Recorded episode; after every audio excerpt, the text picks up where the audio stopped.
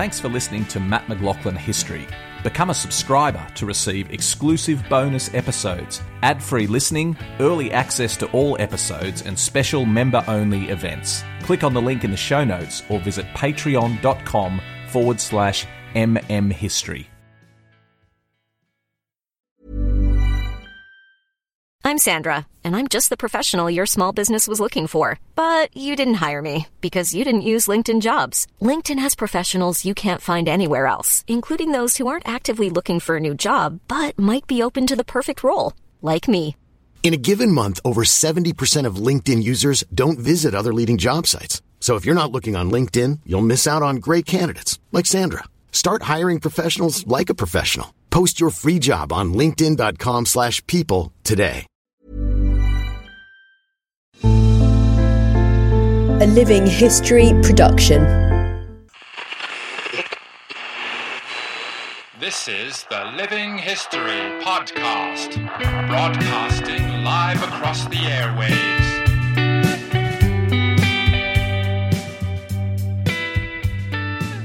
Hello, and thank you for joining us for another episode of Living History. This is a really exciting one. I'm very happy to be bringing this to you. For the past six months or so, I've been living in the UK. I'm back in Australia now, but I had an amazing experience living and working in the UK, visiting historic sites all over Western Europe, meeting some incredible historians, speaking at festivals, and doing a whole range of wonderful things. And as part of that, I launched with my good friend Peter Hart, a brilliant historian, an idea that we called History in Six Objects, where we would go to a museum, we would find six objects that tell a tale, and use that to tell a really engaging history story. And that's what we're bringing you this week. We went to the National Army Museum in Chelsea in London. And if you haven't been there, I really suggest you do. It's a fantastic museum of British military history. And while we were there, we told the story of the Battle of Waterloo, uh, an incredible battle that most people find compelling and engaging. And I tell you what, our visit to the museum really reinforced that. It's an incredible battle. And this was a great way to tell the story. So, what you're going to hear this week is Peter and I walking around the museum discussing specific objects that tell the story of the Battle of Waterloo. If you enjoy this, there is a video version on YouTube as well. So, if you go to the Mat McLachlan History YouTube page, you'll find Peter Hart and I walking around telling the story of Waterloo relics. Now, before we jump in, I just wanted to say a thank you to our subscribers, as always. Uh, we love having subscribers who get bonus content and and a lot of other exclusive things that they can only get through subscribing. And there is a bonus episode this week just for subscribers, which is an interview with Peter and I talking about walking the battlefield of Waterloo and what you can see and the top sites to to see if you're visiting the battlefields today. So check that out. To subscribe, uh, just click on the link in the show notes and that'll take you to our Patreon page where you can get that exclusive content. In the meantime, thank you for tuning in. Thank you for listening as always. And here is Peter Hart and I exploring the National Army Museum. I'm Mat McLachlan. I'm Peter Hart. We're here at the National Army Museum in Chelsea, in London, and it's time for another History in Six Objects. Pete, what are we doing today? We're doing the Battle of Waterloo. Let's get to it. Pete, our first object is this really quite wonderful painting by Lady Butler, known as a few different things the Dawn of Waterloo. Reveille, that kind of thing, yeah. I mean, have a look at it though. This shows British troops before the battle. It's not something we often talk about as what was happening before the battle, but obviously essential to the story of how the troops actually got there. Um, what does this say to you, Pete? Well, it's uh, firstly, I like the focus on the ordinary soldier. I mean, there are officers in it, but there is a heavy focus on soldiers waking up. Imagine what it was like. You know, it had been chucking it down. There's the echoes of the storm up there. Uh, it's been chucking it down, and they're wet. They're probably cold, and there they are. And and there's just some lovely, lovely detail work on it. And I, th- the atmosphere is great. You not think it's just you, it's all, you're not there, but you get a feeling of what it must have been like. And uh, Cold and wet, I think. Cold and wet. Look at the embers of the fire. This guy's under his coat. There's just so many things. And of course, we've got the officers riding along, blowing reveille to say, get up, you know, night's over, time to get on with your job. And little did they know what was coming up for them later. And, and I, th- I think she's got the, the, the, the idea of dawn and the, the passing storm. I just think it's, it's very emotive. It's, a an- cracky bit of work. It's an unusual military depiction as well, isn't it? Because often, especially from this time, this was the era of Napoleon on his grand steed and, and huge battles and charging cavalry. This is a real insight into, you know, as you say, just the common man and, and you know what he was experiencing in the lead up to the battle. and you can see the nerves. You, they're not all, they're not laughing, are they? I mean, several of them are, are, are clearly thinking about what lies ahead of them. And what lies ahead of them is one of the most murderous uh, battles of, of that time. Did the common soldier know at this stage that today he would be facing Napoleon on the battlefield at Waterloo? I'm not sure, to be honest. Uh, I, I think I think uh, it's obvious Wellington's taken up the position. Part of it depends on what the Prussians do, because what if the Prussians had gone the other way and retreated, not come towards, then uh, he would have had to retreat. So. I, I presume a lot of them were aware that this might be the day, and that it might be the day they die or get maimed or whatever. Pete, it's a, an incredible depiction of this unit before the battle, but I understand when it was created, this painting, there was a couple of crafty little things that the artist did to help her imagine the scene. Well, yeah, it's, it's that in itself is a story, Matt. If, if you because what she did was she want she, she's not an expert on Napoleonic stuff. It was in 80, what 1895, 80 years later. So what she did was she went around junk shops and and things and bought items of uniform and things uh, to, to get the pic. And then, by repute, and I have to say this is just something that's been told to me, she, she actually got a regiment to trample over a field to sort of get the idea of how it would have looked. I, th- I think uh, uh, that's fantastic. And I, I understand this has been especially conserved and, and, and renovated by the National Army Museum. And they've made a great job of it, I think. It, it, it's very powerful. And uh, it's a big part of the story for me. I just want to think of a time when you could walk into a junk shop and buy relics from Napoleonic battles. What a, we, we were born too late, mate. We were born too Born late. too late. Born too But just a fantastic painting. I love it. The, the other point about this picture that, that just comes to me, funnily enough now, is that this could have just as well have been an after the battle scene. I mean, you just, I mean, he could be dead, not asleep. Uh, it, and I, I think that must be deliberate, that she's, she's gone for an echo of, of, of, of what the future would be for some of these men. I thought it, I thought it was when we approached this. I thought I thought he was receiving medical treatment. I thought this guy was dead. You're right. That's absolutely deliberate. She's seen works of art that depict the the horror and the aftermath of battle, and she's wanted to marry that together with these men Yeah. in the days before the battle. Uh, it's a brilliant piece of work. I love it. The item we're going to look at, Pete, now is not, well, it's not a single item, but we're going to look at some items that tell the essential part of a story of a battle, the weapons that they used. Obviously, we're talking about fighting, we're talking about an army's ability to take on another army, and that's done with weaponry. And this is the place to start. Uh, you know, artillery, cannons. I mean, again, probably not what people first think of when they think of the Battle of Waterloo. They probably think of charging cavalry and infantry and the whole thing, but artillery was essential to, It's- the, to the battle, wasn't it? probably the biggest killer on the battlefield. Uh, when you think of how many guns there were, and they fire what forty-two thousand cannonballs, that, that, that level of, of, of death and destruction dealt out by, uh, by by this sort of cannon, they're just smoothbore. They're very simple weapons. They're, they're loaded uh, at the, the barrel. They're, they're- there's nothing sophisticated about it at all. T- Tell me what they were shooting, because every time we see a depiction of any battle at any stage in history, what we see is infantry marching and huge explosions as artillery flies in. Was it like that at the Battle of Waterloo? No, an awful lot of it would be uh, cannonballs. Uh, so about that big, depending on what size the cannon is, uh, but about that big, uh, and uh, they, they, they, they're just loaded in and, and, and fired.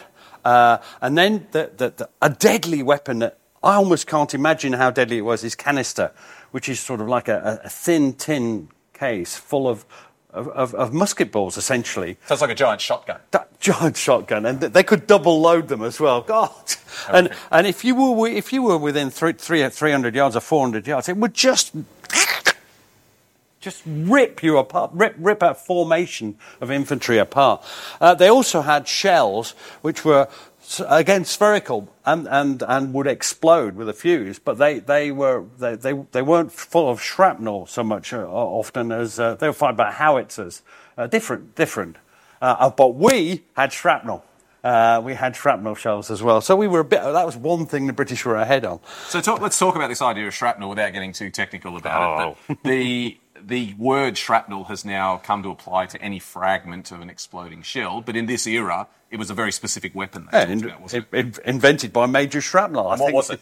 And basically, it's it's just a, a, a, a, a musket balls again, lead balls inside a thing, uh, and and when it explodes, it pushes them out And it exploded in the air, in, in the air. Yeah, they're a timed fuse. Uh, uh, and uh, they could be fired by these, and the French didn't have them. Uh, I'm not, we're not experts on this, but when you see these actual weapons, you, you think, that's not complicated, is it?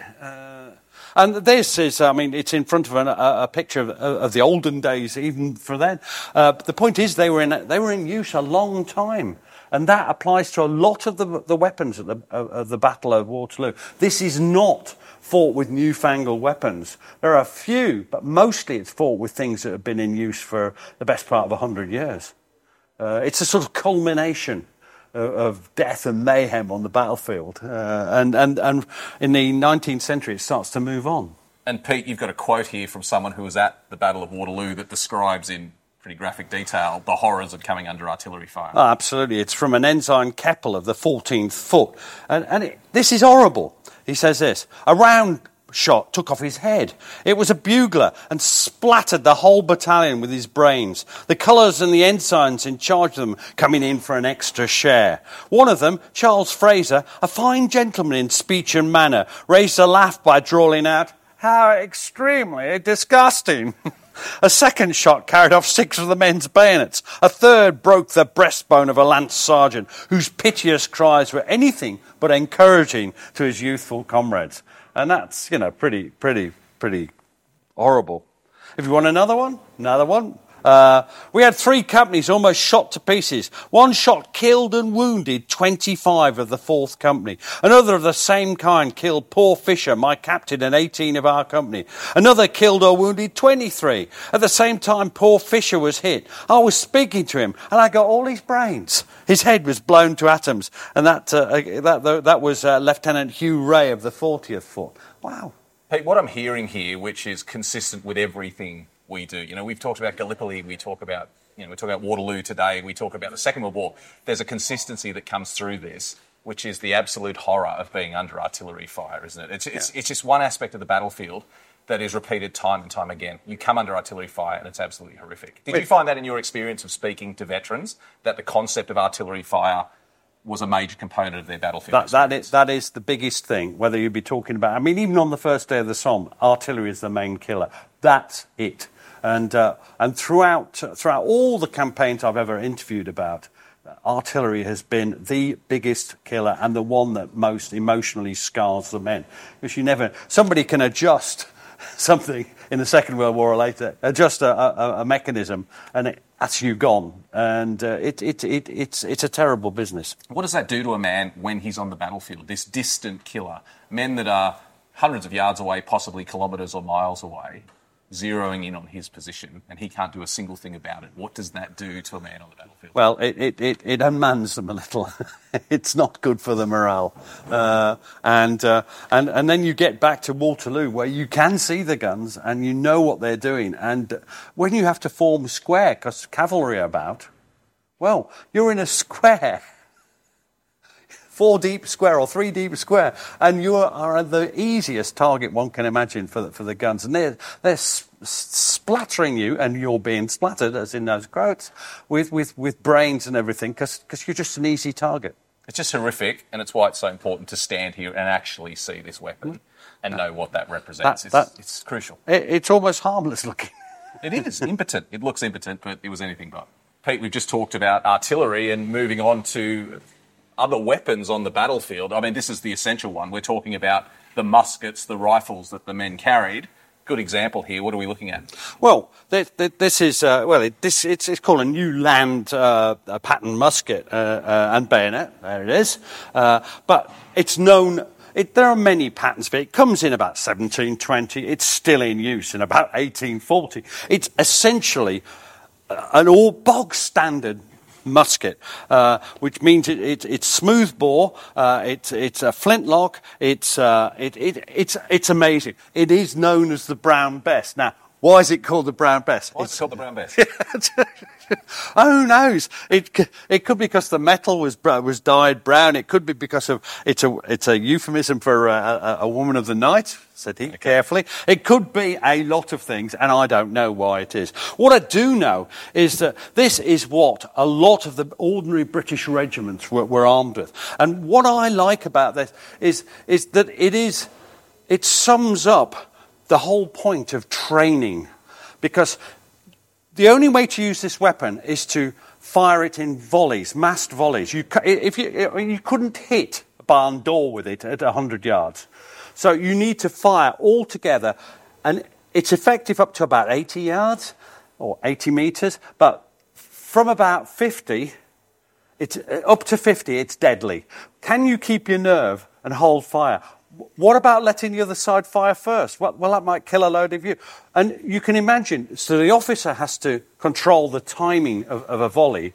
Uh, then you've got the, uh, oh, it's, um, you've got the, the, the sergeants, the NCOs, who've got to control what's going on amongst the men. They've got to make sure that they don't panic, try and stop that. And of course, the men have to keep their nerve. Now, to load that, there are 11 separate movements. Don't ask me to name them.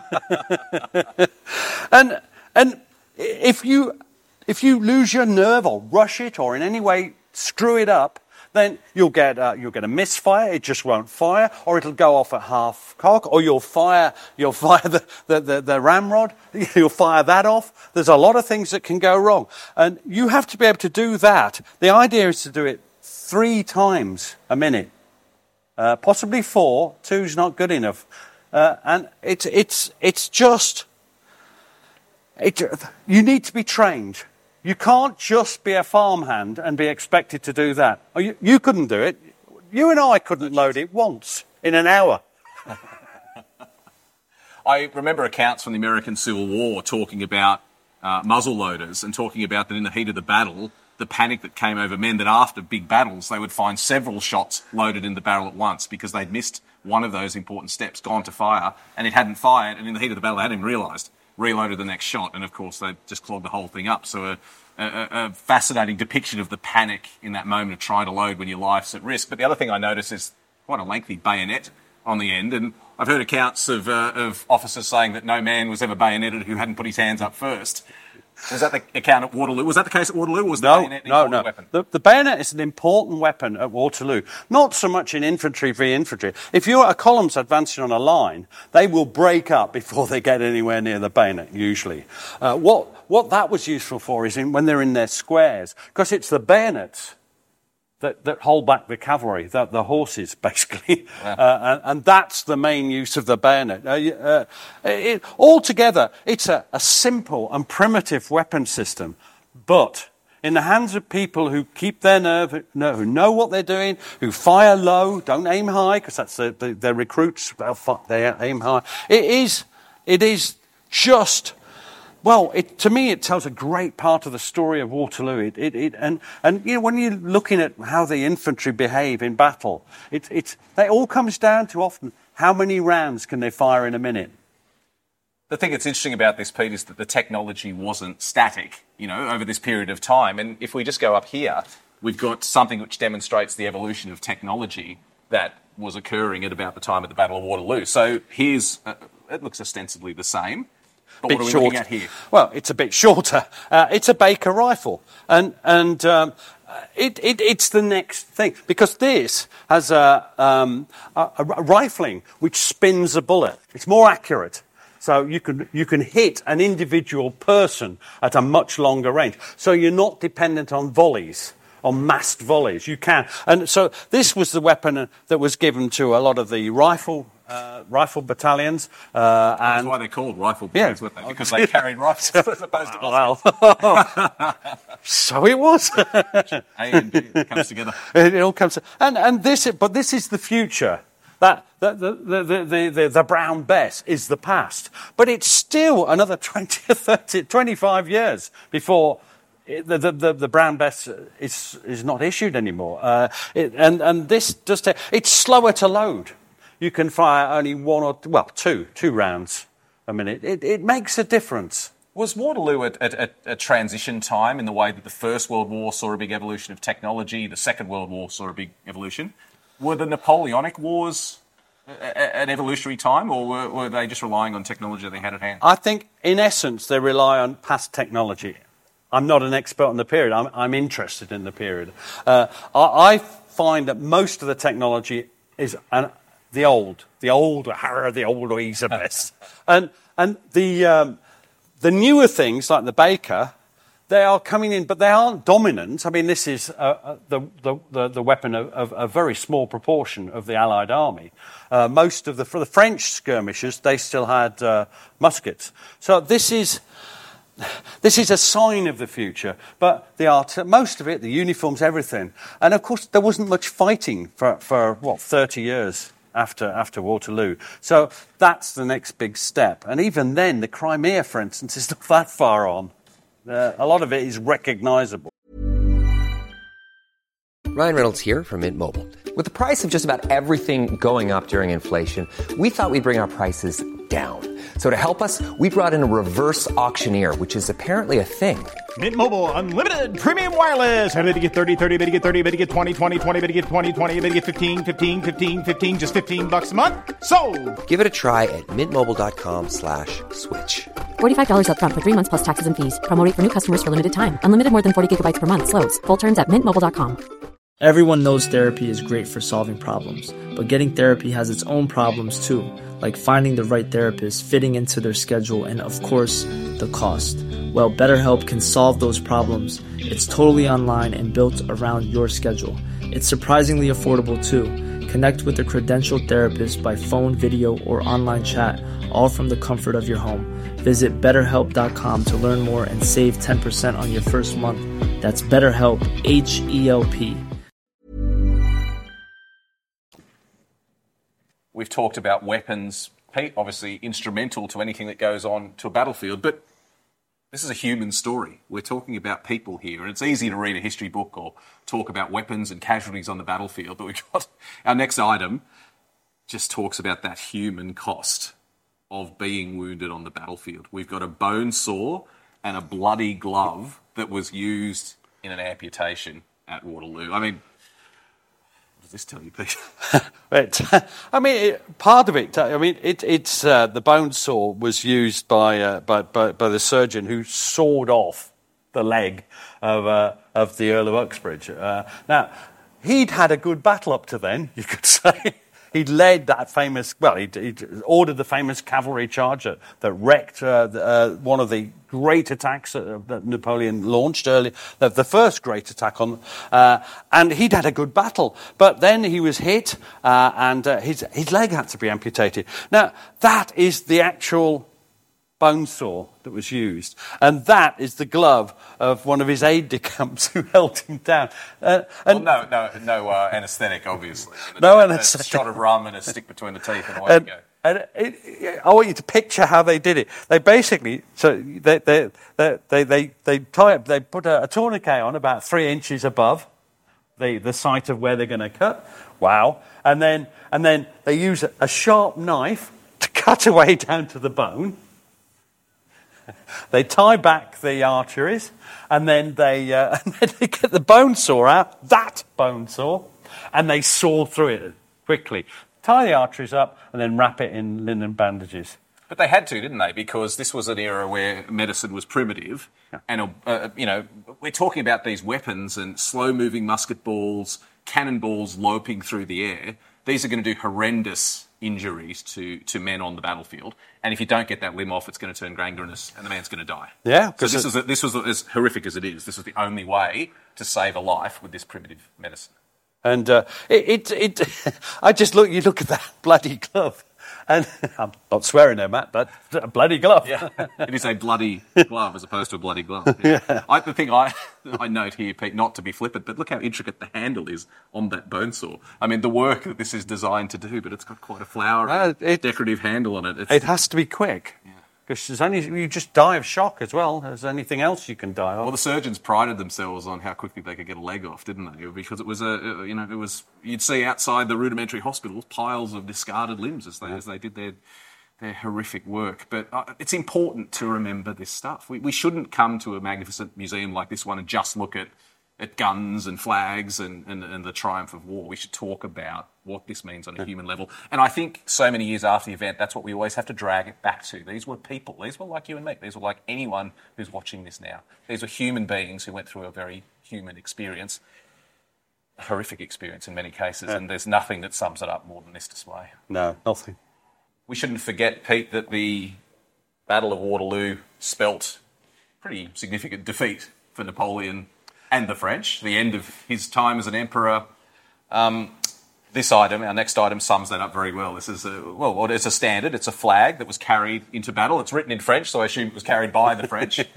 um, but this is the sort of thing that was not supposed to be captured, was it? It was uh, representative of the regiment. It was their pride. They marched under the colours, and the fact that it's now here in a museum in London indicates how wrong things went for the French. That's right. And there's the eagle. That, that's the the real sort of that. The eagle is what sort of that was it's like our regimental standard that, that, we used to carry into battle. The eagle and that's a, to capture the eagle. And this uh, eagle and this banner are as you could see from the 105th regiment. They were in the attack on the, the left the british left at the start uh, about one o'clock. Um, it, it, was captured by uh, who's captured it? Um, uh, captain clark uh, I, I, think he had help. yeah. yeah, I think he had help. And uh, but the, the, it, in itself, it's a story because that he chose the eagle rather than the lion or the or, or the the cock. But, you know, so he chose the eagle. Um, and he issued them in about 1804, 1805 when he became emperor. And then when the king came back after Napoleon was exiled, they, they, they scrapped them all. Napoleon comes back, 1815 they make a whole load more, and Napoleon issued them to, to, to, to his regiments before, so like a hundred he issued before Waterloo. And, and, and this, it, it, in fiction, you always, if you have a fictional story, you always have the hero will capture, capture the eagle. And that's, it's like, and it, it who do you think it will, it, it it, it, it, goes back to something else, which is the Roman eagle as well, in my view, and that's the imperial Roman eagle. And that's what Napoleon's doing, I think. So, uh, and there it is. That is the actual banner carried into action by 105, 105th Regiment. There's their eagle, and it's a fantastic story. And guess why there aren't any more? There aren't any in French museums. Because when the royalty came back, Louis XVI or whatever he was, 17th, 18th, stupid system. Uh, when he came back, 18th, uh, they're, uh, they're all destroyed again. And so the ones we captured at Waterloo, or this one, uh, uh, here it is.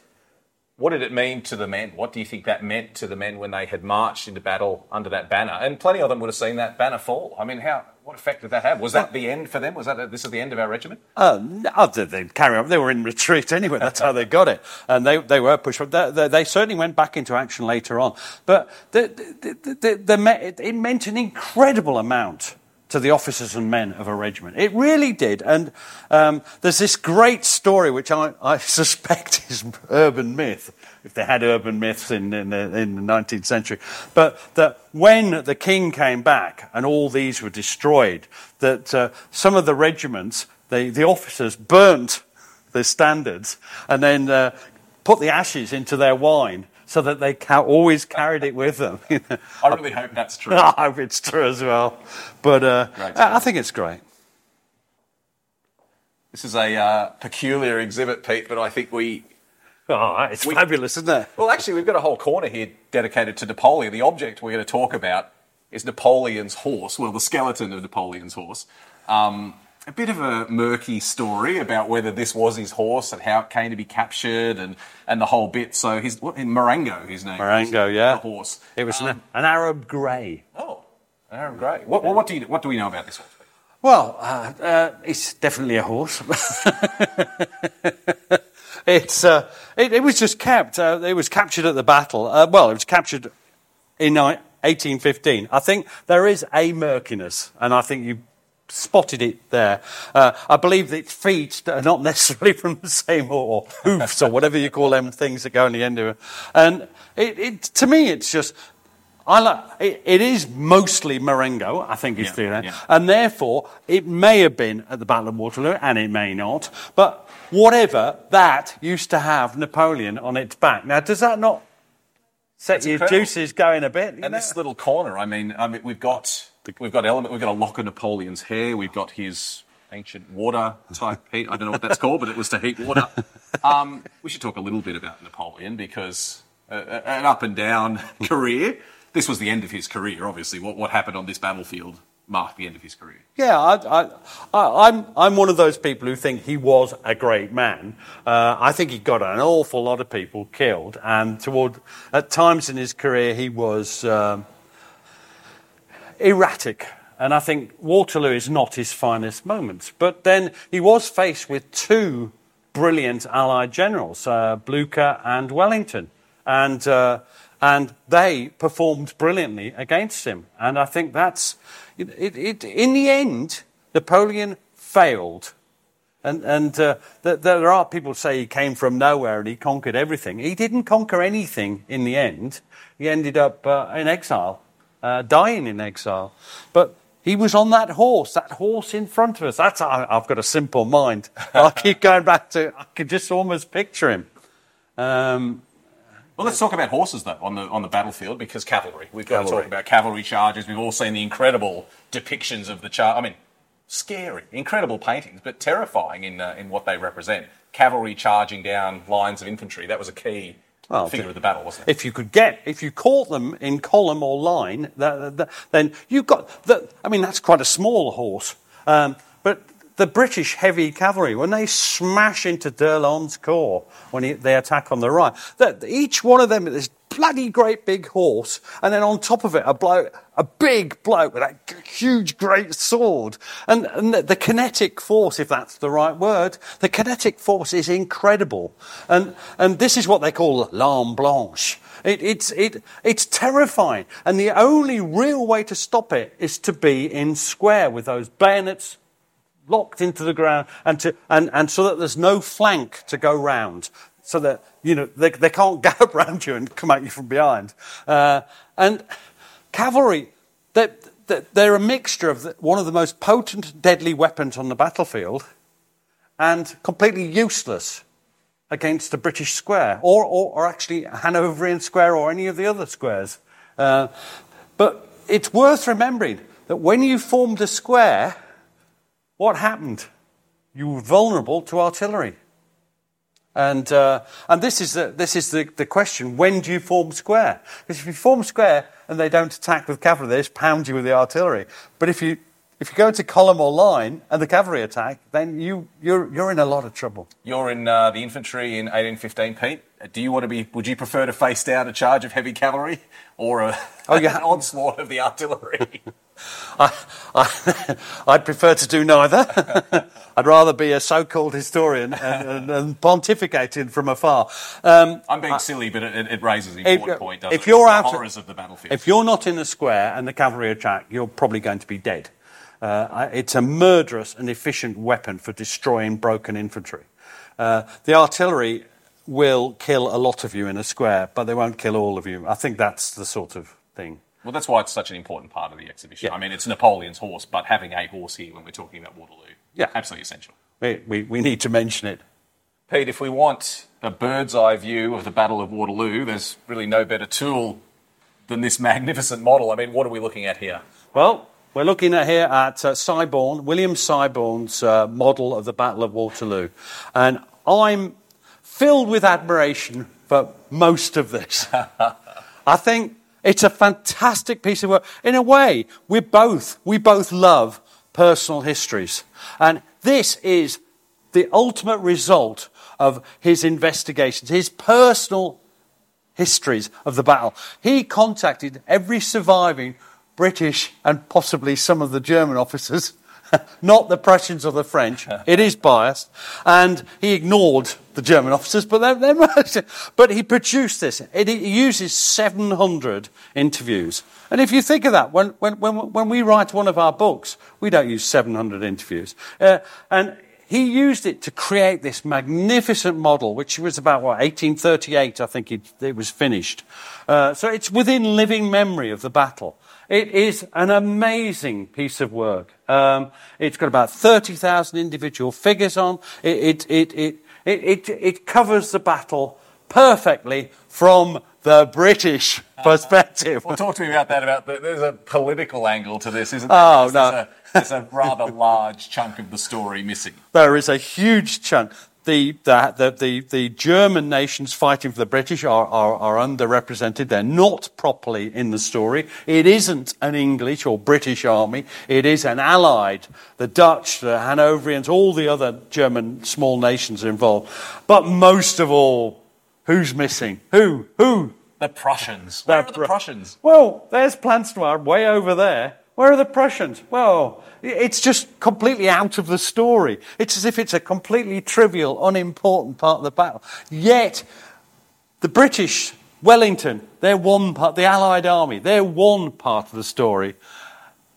The Prussians is an equally important part of the story. That's a small part of it. Didn't the Prussians have 50,000 men here on yes. the battlefield? That's a lot. That's, that's nearly the same size as the entire French force. Yeah, the, they, the, the, the Prussians, there are two, there are two heroes Blucher and Wellington. You don't have to denigrate Wellington to appreciate Blucher's contribution. I, I, don't like that. I mean, to me, they're both great generals. Uh, I think you'd probably want to go for a drink with Blucher rather than Wellington. Uh, but that's but, the point. Wellington would have seen this model. Like, this is not something that was recently created. This was created for Wellington. Wellington would have stood, not in this museum, but Wellington would have stood overlooking this same model. And it is. And was that, was that an element? Were they trying to appease Wellington? Oh, I, I think so, definitely. Uh, Wellington was prime minister as well for periods of the intervening. Not, you know. And the thing is, this is, this is meant to be viewed from here. From, this is meant to be viewed from this side, from the Allied ridge.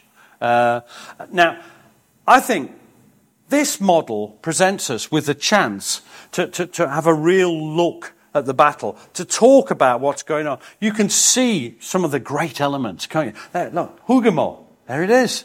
You know, and you see why it's important. Hougoumont, uh, uh, uh, La Haye Sainte, the, the, the, ridge, you've got uh, the Plancenoit, you've got, it's all there. And uh, best is to go there.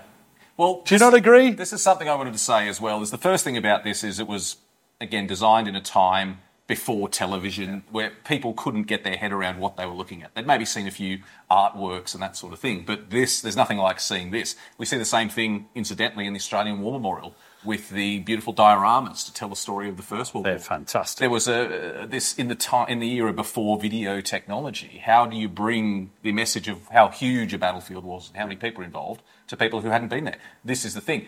But as you say, we can still do that today. There's, there's almost a way of time traveling that I know that you and I love, which is to get out yourself and walk the ground. And doesn't this, I, I have never been to the Waterloo battlefield. Oh, you must go. But doesn't this excite me about getting out there and seeing the ridges laid out, seeing the key villages, seeing where the, where the armies were lined up? I mean, this is why we've got to get out. I mean, you've been there, Pete. What does it tell you about the battle when you walk the ground?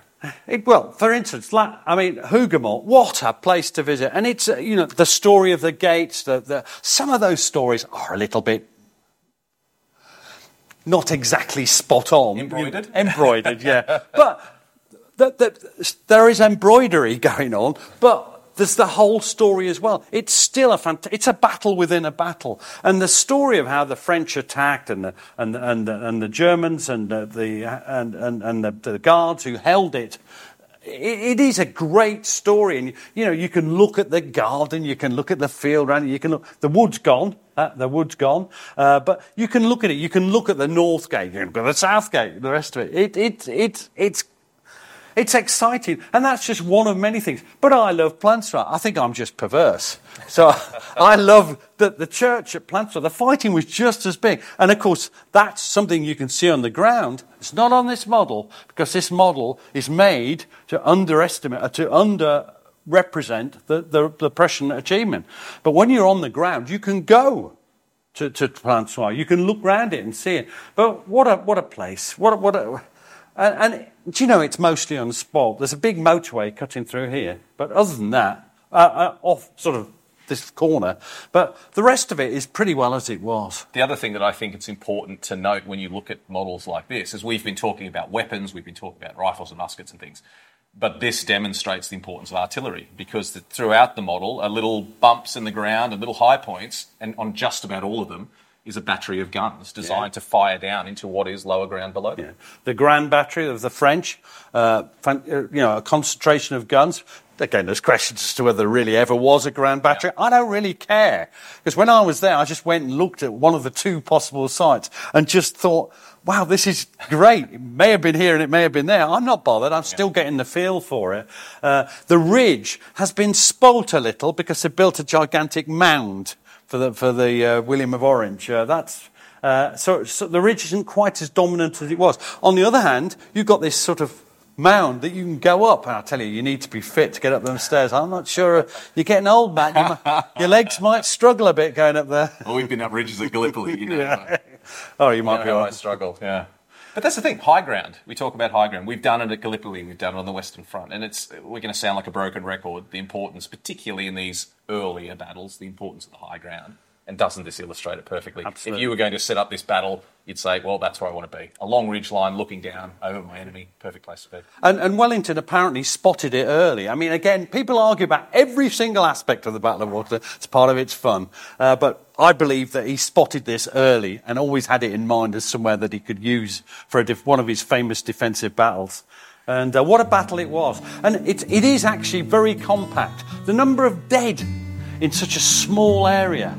And afterwards, Waterloo Teeth. You, you've heard about Waterloo No. Teeth. Well, they, they used the teeth uh, for fal- to make false teeth. So people talked about Waterloo teeth because they got teeth made because there were so many bodies, so many. It, it's and that, that it's details like that that make you realise what a, a bloody, horrible, terrible battle it was. Thanks for listening. Don't forget to subscribe and leave a review for the podcast, and visit livinghistorytv.com for more great history content.